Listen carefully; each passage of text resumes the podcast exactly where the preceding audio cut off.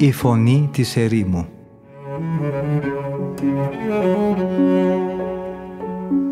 Συνομιλίες με τους Αγίους Πατέρες της ερήμου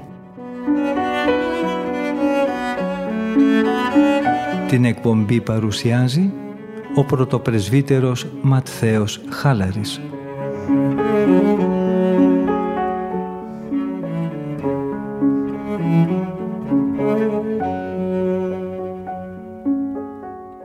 Αγαπητοί ακροατές και ακροάτριες, χαίρετε εν Κυρίω.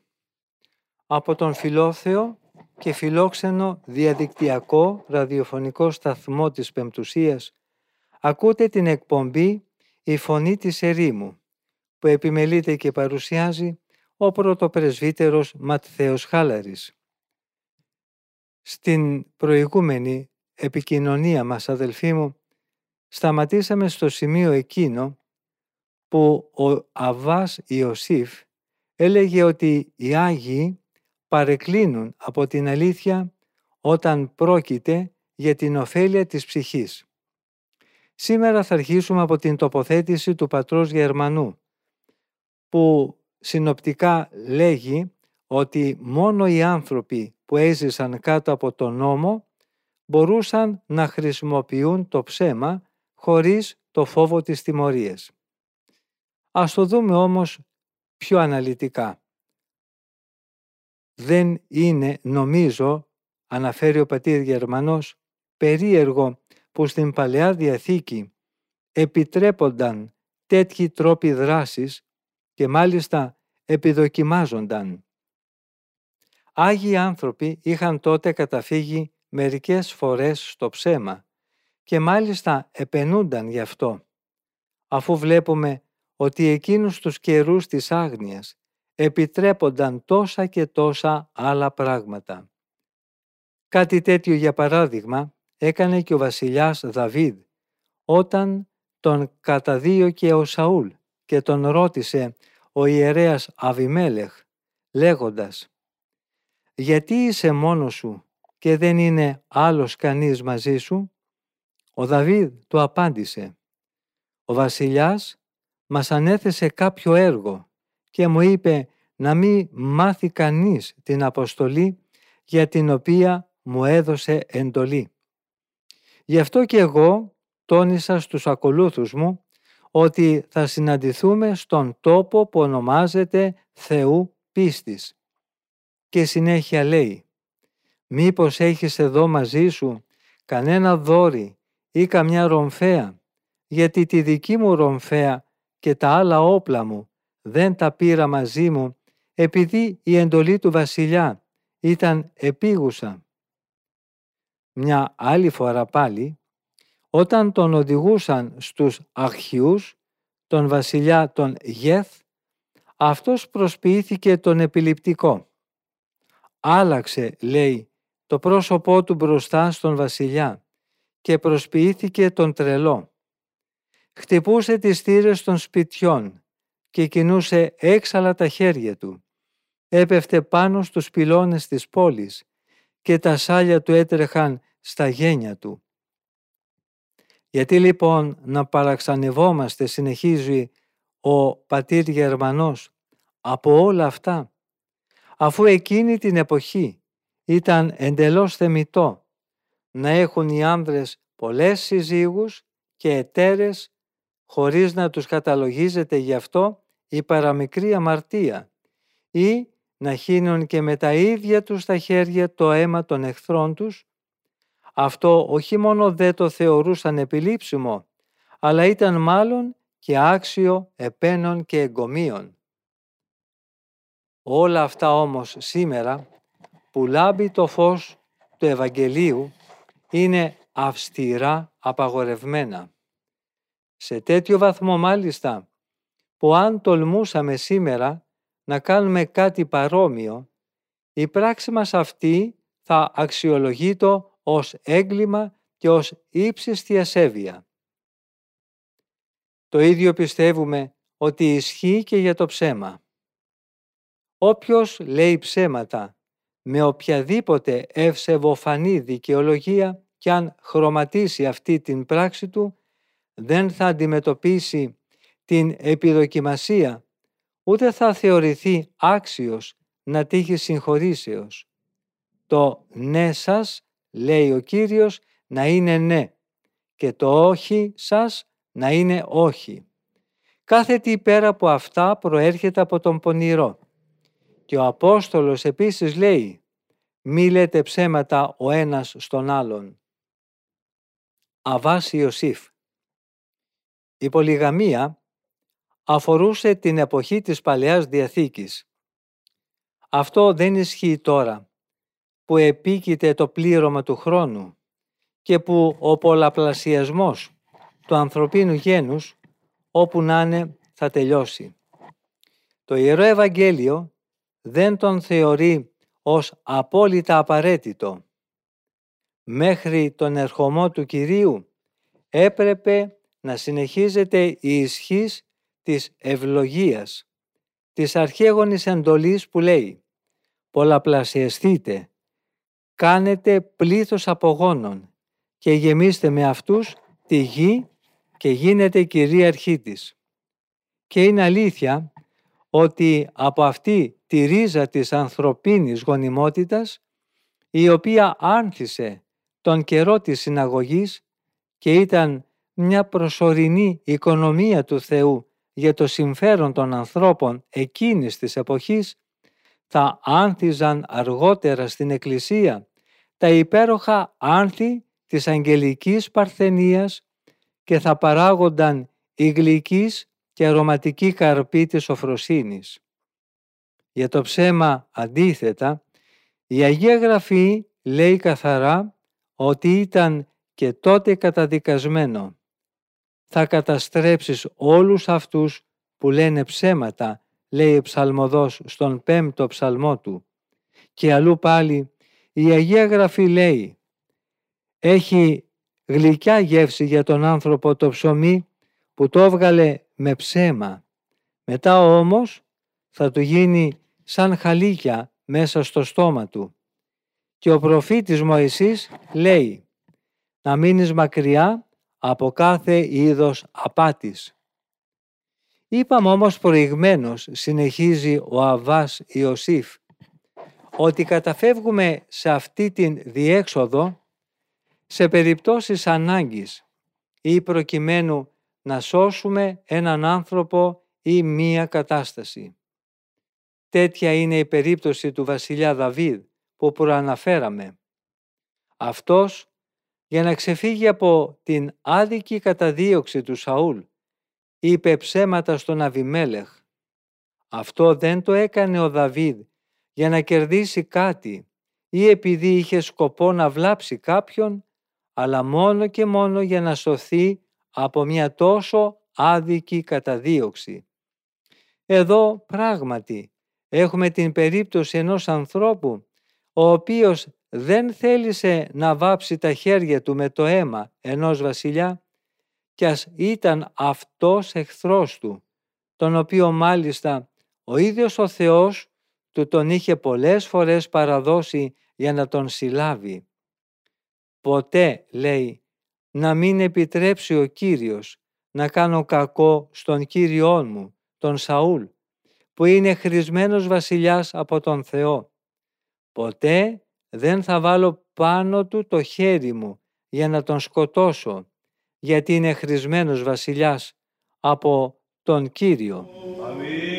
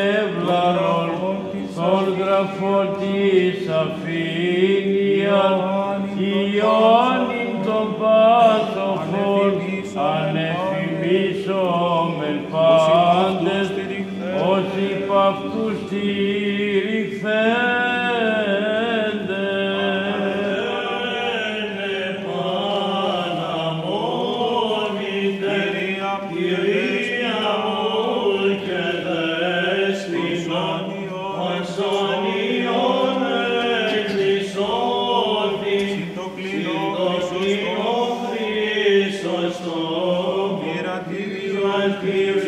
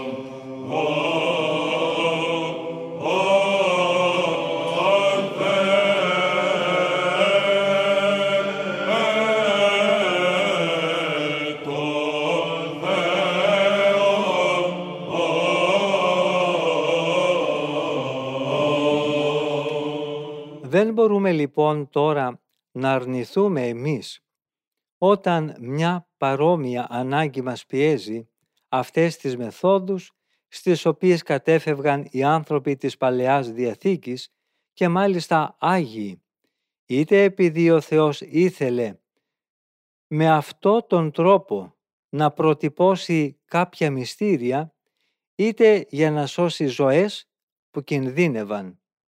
Βλέπουμε μάλιστα ότι και οι ίδιοι οι Απόστολοι δεν δίστασαν να ενεργήσουν με παρόμοιο τρόπο όταν αυτό το απαιτούσε το κοινό όφελος.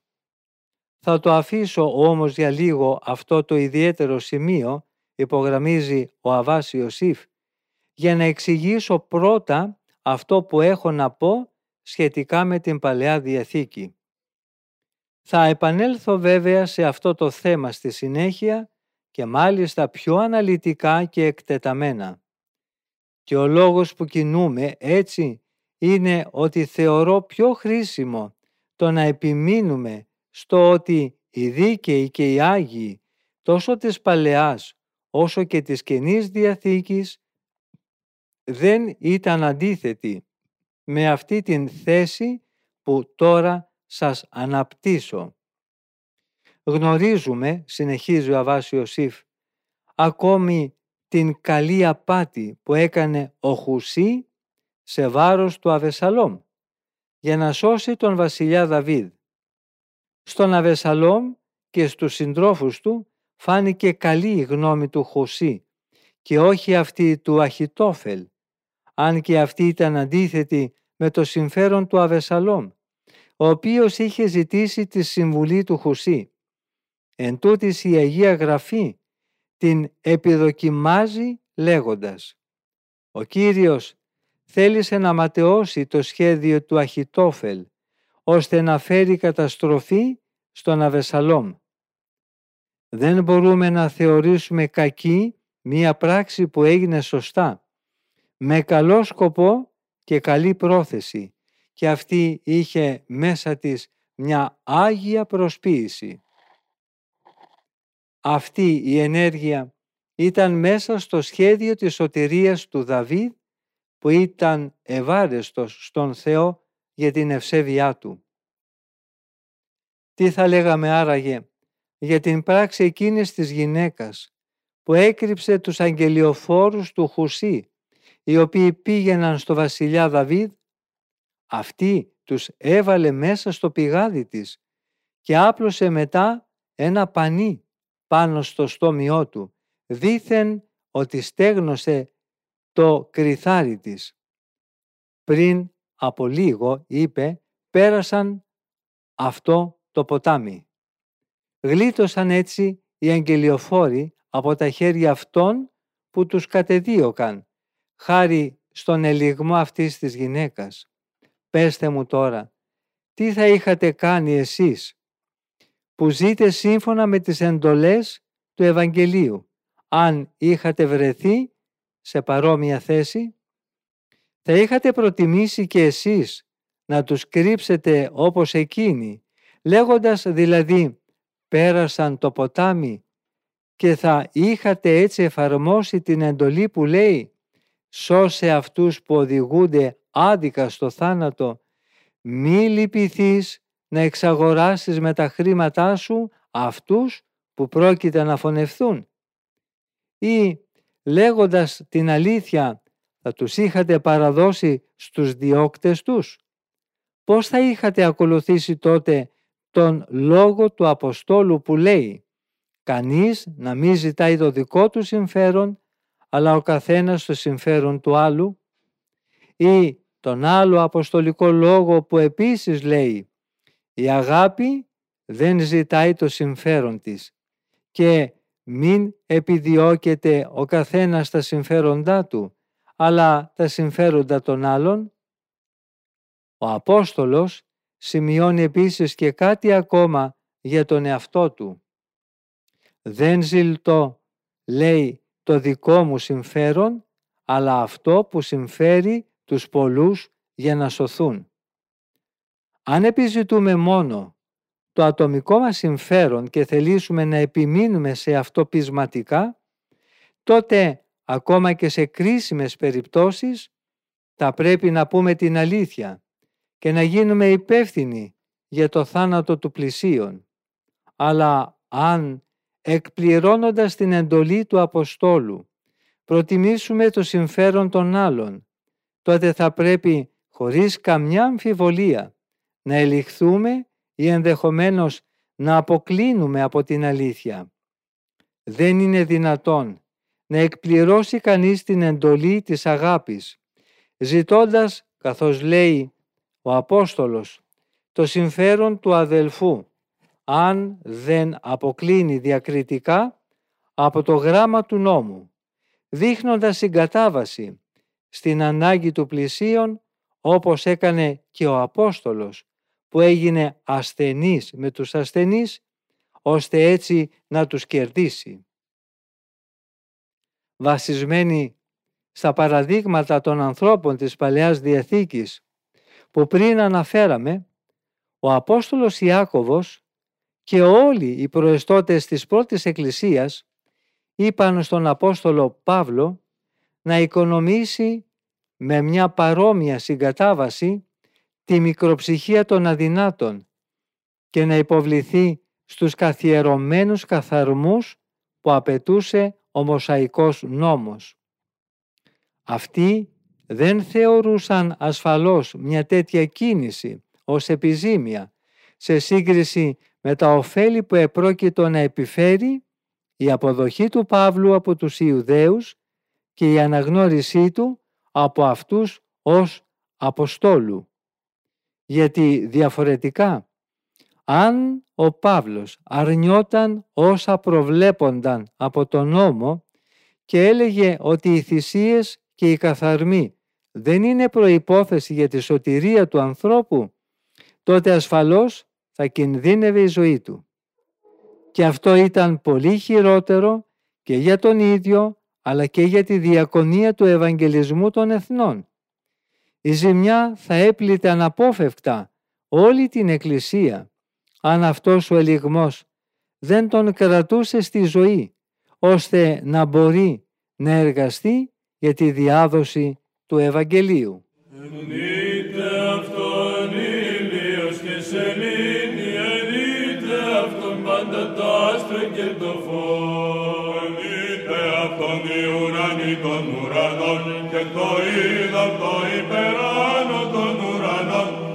ενεσάντωσαν το όνομα Κυρίου.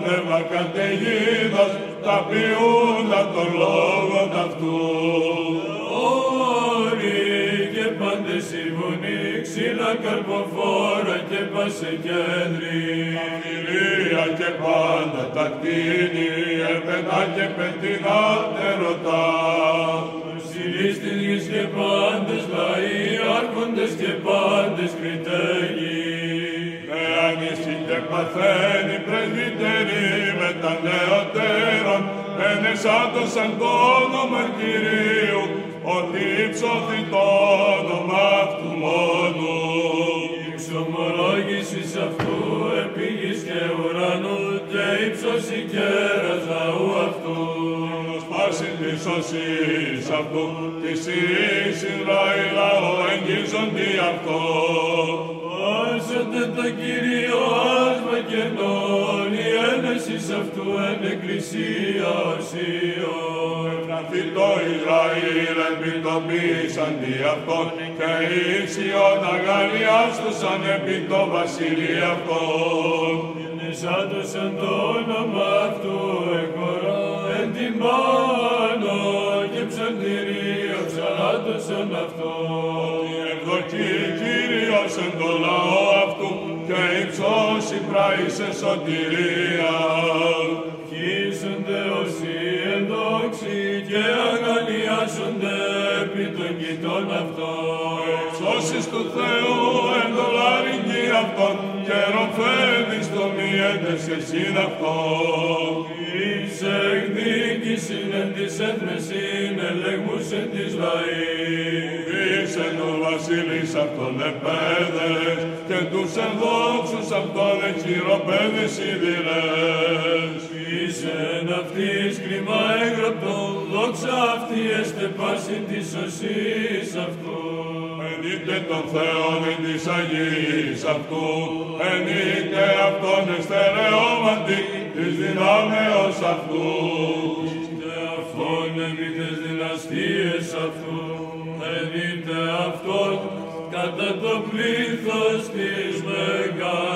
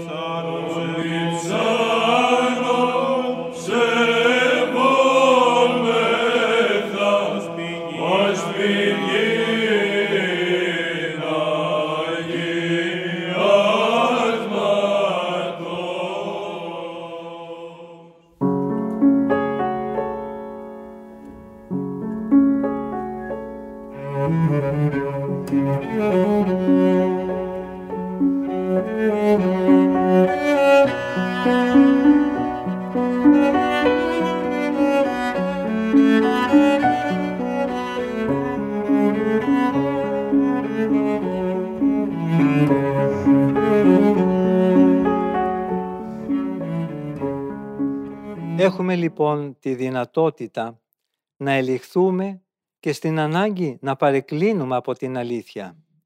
Αυτό όμως μόνο στην περίπτωση που είμαστε βέβαιοι ότι η ζημιά που θα προκύψει αν επιμένουμε και δεν οικονομήσουμε τα πράγματα θα είναι κατά πολύ μεγαλύτερη. Ο Απόστολος σε άλλο σημείο λέει ότι ο ίδιος παντού και πάντα σεβάστηκε αυτούς τους ιδιαίτερους χαρακτήρες των ανθρώπων και οικονόμησε τις καταστάσεις ανάλογα με τις διάφορες ανάγκες και περιστάσεις. Συμπεριφέρθηκα, λέει, προς τους Ιουδαίους σαν να ήμουν Ιουδαίους για να κερδίσω Ιουδαίους. Σε αυτούς που τηρούσαν τον νόμο του Μωυσέως, σαν να τηρούσα και εγώ τον νόμο, για να κερδίσω εκείνους που τηρούσαν τον νόμο. Προς αυτούς που αγνοούσαν τον νόμο, φέρθηκα κι εγώ σαν ξένος προς τον νόμο, αν και δεν έπραξα καμιά ανομία ενώπιον του Θεού, αλλά ζω σύμφωνα με τον νόμο του Χριστού, για να κερδίσω αυτούς που αγνοούσαν τον νόμο. Με αυτούς που είχαν αδύνατη πίστη έγινα και εγώ το ίδιο για να κερδίσω τους αδύνατους στην πίστη. Για τους πάντες έγινα τα πάντα, ώστε με κάθε τρόπο να σώσω μερικούς. Τι άλλο θέλει να δείξει με αυτό που λέγει ο Απόστολος Παύλος, παρά το ότι συνεχώς συγκατέβαινε προς την αδυναμία εκείνων που κατηχούσε και ότι κατέβαινε στο επίπεδό τους, οικονομώντας τους ανάλογα με τις ανάγκες τους, γιατί αντί να επιμείνει ως νομοδιδάσκαλος στις αυστηρές απαιτήσεις του νόμου, αυτός θεώρησε πιο σημαντικό από την απόλυτη πιστότητα στο νόμο το συμφέρον των αδύναμων ψυχών. Ας δούμε όμως το μεγαλείο των Αποστολικών Αρετών πιο προσεκτικά και πιο αναλυτικά. Μπορεί ενδεχομένως κάποιος να ρωτήσει ποιος μπορεί να μας αποδείξει ότι ο Άγιος Απόστολος κατάφερε να προσαρμοστεί σε όλα και με όλους; Πού έγινε Ιουδαίος με τους Ιουδαίους; Θα σας απαντήσω αμέσως, λέγει ο Αβάς Ιωσήφ. Την ημέρα που ενώ βαθιά μέσα στην καρδιά του έκρυβε την πεποίθηση που τον είχε κάνει να πει στους Γαλάτες «Εγώ ο Παύλος σας το λέω ότι εάν περιτέμνεστε ο Χριστός δεν πρόκειται να σας ωφελήσει σε τίποτε. Υιοθέτησε κατά κάποιο τρόπο τα προσχήματα της Ιουδαϊκής δυσιδαιμονίας και περιέτεμε τον Τιμόθεο. Πού έζησε με αυτούς που τηρούσαν τον νόμο, σαν να ήταν και αυτός ο ίδιος ο τηρητής του νόμου; Σας απαντώ. Τότε που ο Άγιος Ιάκωβος και όλοι οι πρεσβύτεροι της Εκκλησίας των Ιεροσολύμων φοβήθηκαν μήπως τους εναντιώνονταν όσοι χριστιανοί νόμιζαν ότι θα παρέμεναν δεσμευμένοι στις τυπικές διατάξεις του νόμου ακόμα και μετά τη βάπτισή τους. Έτσι, οι πρεσβύτεροι της Εκκλησίας υπενήχθηκαν στον Παύλο να συμμορφωθεί με τις διατάξεις του νόμου. Διαβάζουμε στις πράξεις των Αποστόλων. «Βλέπεις, αδελφέ», του είπαν, «ότι πολλές χιλιάδες Ιουδαίοι έχουν πιστέψει και όλοι αυτοί ακολουθούν με ζήλο τον νόμο του Μωυσή. Πληροφορήθηκαν όμως ότι εσύ διδάσκεις όλους τους Ιουδαίους που ζουν μεταξύ των εθνικών να αποστατήσουν από τον Μωσαϊκό νόμο και τους λες να μην περιτέμνουν τα παιδιά τους. Κάνε λοιπόν ό,τι σου λέμε. Έχουμε εδώ τέσσερις άνδρες που έχουν κάνει τάξιμο. Πάρε τους μαζί σου και κάνε και εσύ το τυπικό του καθαρισμού μαζί με αυτούς και πλήρωσε τα έξοδα για το ξύρισμα της κεφαλής. Και έτσι θα μάθουν όλοι ότι όσα έχουν πληροφορηθεί για σένα δεν είναι αλήθεια, αλλά και ότι ο ίδιος εξακολουθείς να τηρείς το Μωσαϊκό νόμο. Και εκείνος για τη σωτηρία αυτών που τηρούσαν τον νόμο υπερέβηκε για λίγο το αυστηρό φρόνημα που τον είχε κάνει πριν να πει «εγώ δια του νόμου τον οποίον κατέλησα και ο οποίος τιμωρεί κάθε παραβάτη του πέθανα ως προς τον νόμο για να ζήσω προς δόξαν Θεού». Επέτρεψε λοιπόν σε αυτούς να του ξηρίσουν το κεφάλι, να τον υποβάλουν στους νόμους και μάλιστα τους νόμιμους καθαρισμούς που προσέφερε θυσίες στο ναό σύμφωνα με το τυπικό του Μοσαϊκού νόμου. Θα με ρωτήσετε ίσως πάλι, πού καταπάτησε ο Απόστολος το νόμο για τη σωτηρία αυτών που αγνοούσαν τελείως το νόμο, σας απαντώ. Διαβάστε το προήμιο του λόγου του στην Αθήνα, όπου κυριαρχούσε η ειδωλολατρική ασέβεια που λέει «Καθώς περνούσα και κοίταζα τα ιερά σας, βρήκα και ένα βωμό που είχε την επιγραφή «Στον άγνωστο Θεό». Αυτόν τον Θεό λοιπόν που λατρεύετε, χωρίς να το γνωρίζετε, αυτόν εγώ σας κηρύττω. Παίρνει σαν αφορμή για να ξεκινήσει το λόγο του τη δική τους δυσιδαιμονία. Σαν να ήταν αυτός ο ίδιος εκτός νόμου, αξιοποιεί την ειδωλολατρική επιγραφή και τους προτείνει την πίστη στο Χριστό. Αυτόν τον Θεό λέει που λατρεύετε χωρίς να τον γνωρίζετε, αυτόν εγώ σας κηρύττω. Λίγο αργότερα, σαν να αγνοούσε τελείως τον Θείο Νόμο, αναφέρει το στίχο ενός ειδωλολάτρη ποιητή, αντί να αναφερθεί στο λόγο του Μωυσέως ή σε αυτόν του Χριστού και τους λέει όπως λένε και μερικοί από τους δικούς σας ποιητές δική τους γενιά είμαστε δανείζεται αυτές τις μαρτυρίες που δεν μπορούν οι ειδωλολάτρες να τις απορρίψουν και τις χρησιμοποιεί ως δίωδο για να τους προσεγγίσει. Έπειτα, χρησιμοποιώντας το ψεύτικο για να αποδείξει το αληθινό, προσθέτει.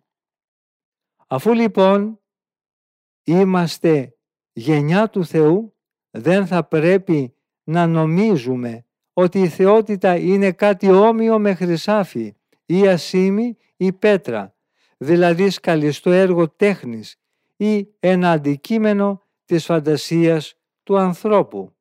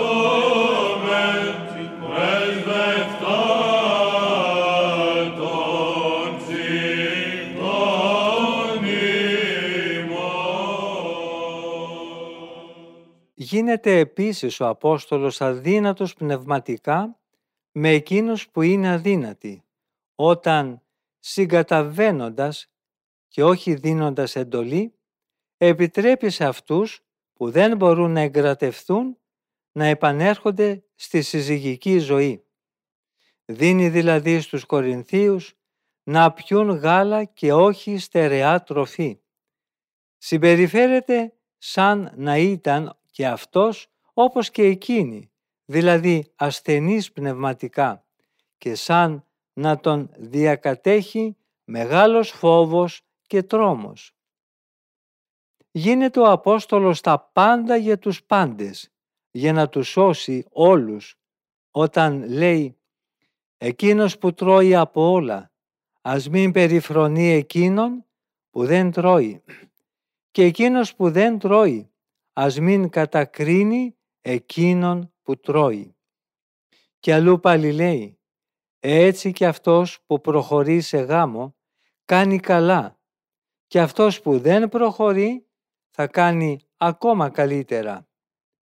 Σε άλλη περίπτωση επίσης λέει ποιος είναι ασθενής και αδύνατος και δεν ασθενώ κι εγώ μαζί του, ποιος πέφτει και εγώ δεν καίγομαι, τον βλέπουμε να εφαρμόζει ο ίδιος αυτό που παραγγέλει στους Κορινθίους λέγοντάς τους «Μη γίνεστε αφορμή να πέφτουν ούτε οι Ιουδαίοι, ούτε οι Εθνικοί, ούτε τα μέλη της Εκκλησίας του Θεού. Να συμπεριφέρεστε όπως και εγώ, ο οποίος αρέσω κατά πάντα σε όλους, χωρίς να ζητώ εκείνο που με συμφέρει εμένα, αλλά που συμφέρει τους πολλούς για να σωθούν.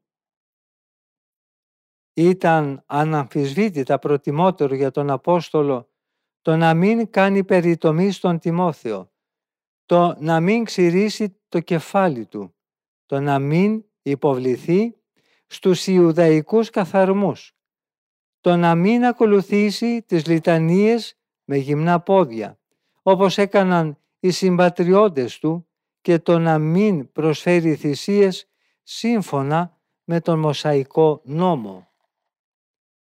Τα έκανε ωστόσο όλα αυτά γιατί δεν ζητούσε το δικό του συμφέρον, αλλά το συμφέρον των πολλών. Αν και ενήργησε όμως έτσι, με πλήρη σεβασμό προς τον Θεό και για τη δόξα του Θεού, Εν τούτης, δεν μπόρεσε να αποφύγει την παρέκκληση από την απόλυτη αλήθεια και από την πιστή εφαρμογή των αληθιών της πίστεως. Αυτός που ήταν νεκρός για τον Μοσαϊκό νόμο, αφού ακολουθούσε τον νόμο του Ευαγγελίου, αυτός που θεωρούσε ως ζημιά τη δικαιοσύνη του νόμου μέσα στην οποία είχε ζήσει άμεμπτα στο παρελθόν και την ονόμαζε πλέον σκουπίδια για να κερδίσει τον Χριστό, αυτός παρέδωσε τον εαυτό του για το συμφέρον των αδελφών του και τήρησε τις διατάξεις του νόμου.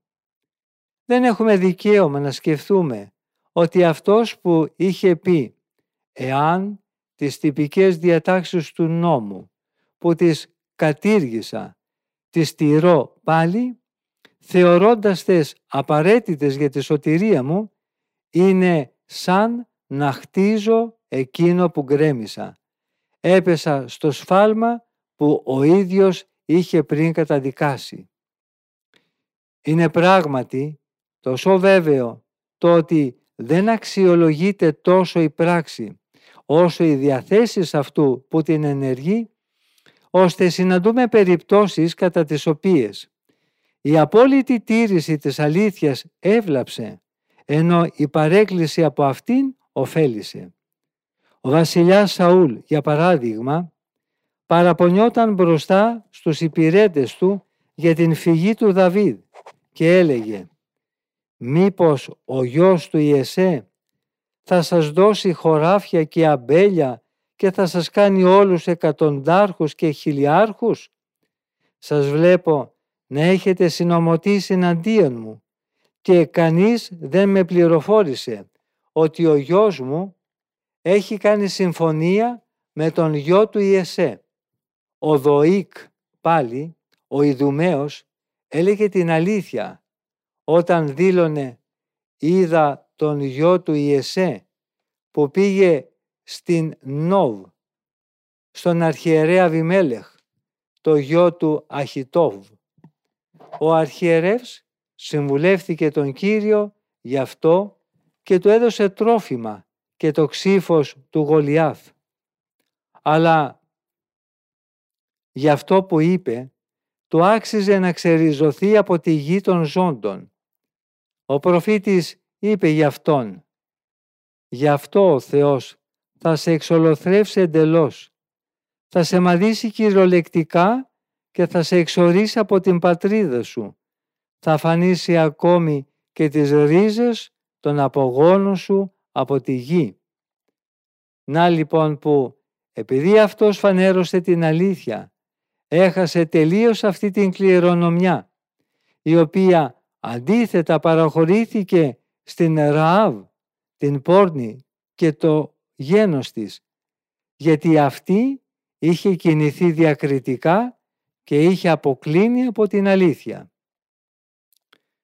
Ας θυμηθούμε επίσης τον Σαμψόν, ο οποίος αποκάλυψε προς μεγάλη συμφορά του στη μοχθηρή σύζυγό του την αλήθεια που της έκρυβε τόσον καιρό, παραπλανώντας την με μια άλλη εξήγηση σχετικά με την προέλευση της δύναμής του. Επειδή αποκάλυψε την αλήθεια τόσο ασύνετα, πιάστηκε στην παγίδα. Και αυτό γιατί δεν τήρησε την εντολή του προφήτη που έλεγε «Ακόμα και στη γυναίκα που αγαπάτε να μην της εμπιστευτείτε τίποτα». Στο σημείο αυτό αγαπητοί αδελφοί μου, φτάσαμε στο τέλος και της σημερινής ραδιοφωνικής επικοινωνίας μας. Ευχαριστούμε πολύ όλους και όλες εσάς που είχατε την καλοσύνη να μείνετε μαζί μας ακούγοντας τα σοφά λόγια των Αγίων Πατέρων της Ερήμου. Θα συναντηθούμε και πάλι στην ίδια ραδιοφωνική συχνότητα της Πεμπτουσίας την επόμενη εβδομάδα, την ίδια μέρα και ώρα. Από τον ομιλούντα και τον τεχνικό ήχου θερμές ευχές για μια ευλογημένη μέρα. Ο Θεός με θυμών.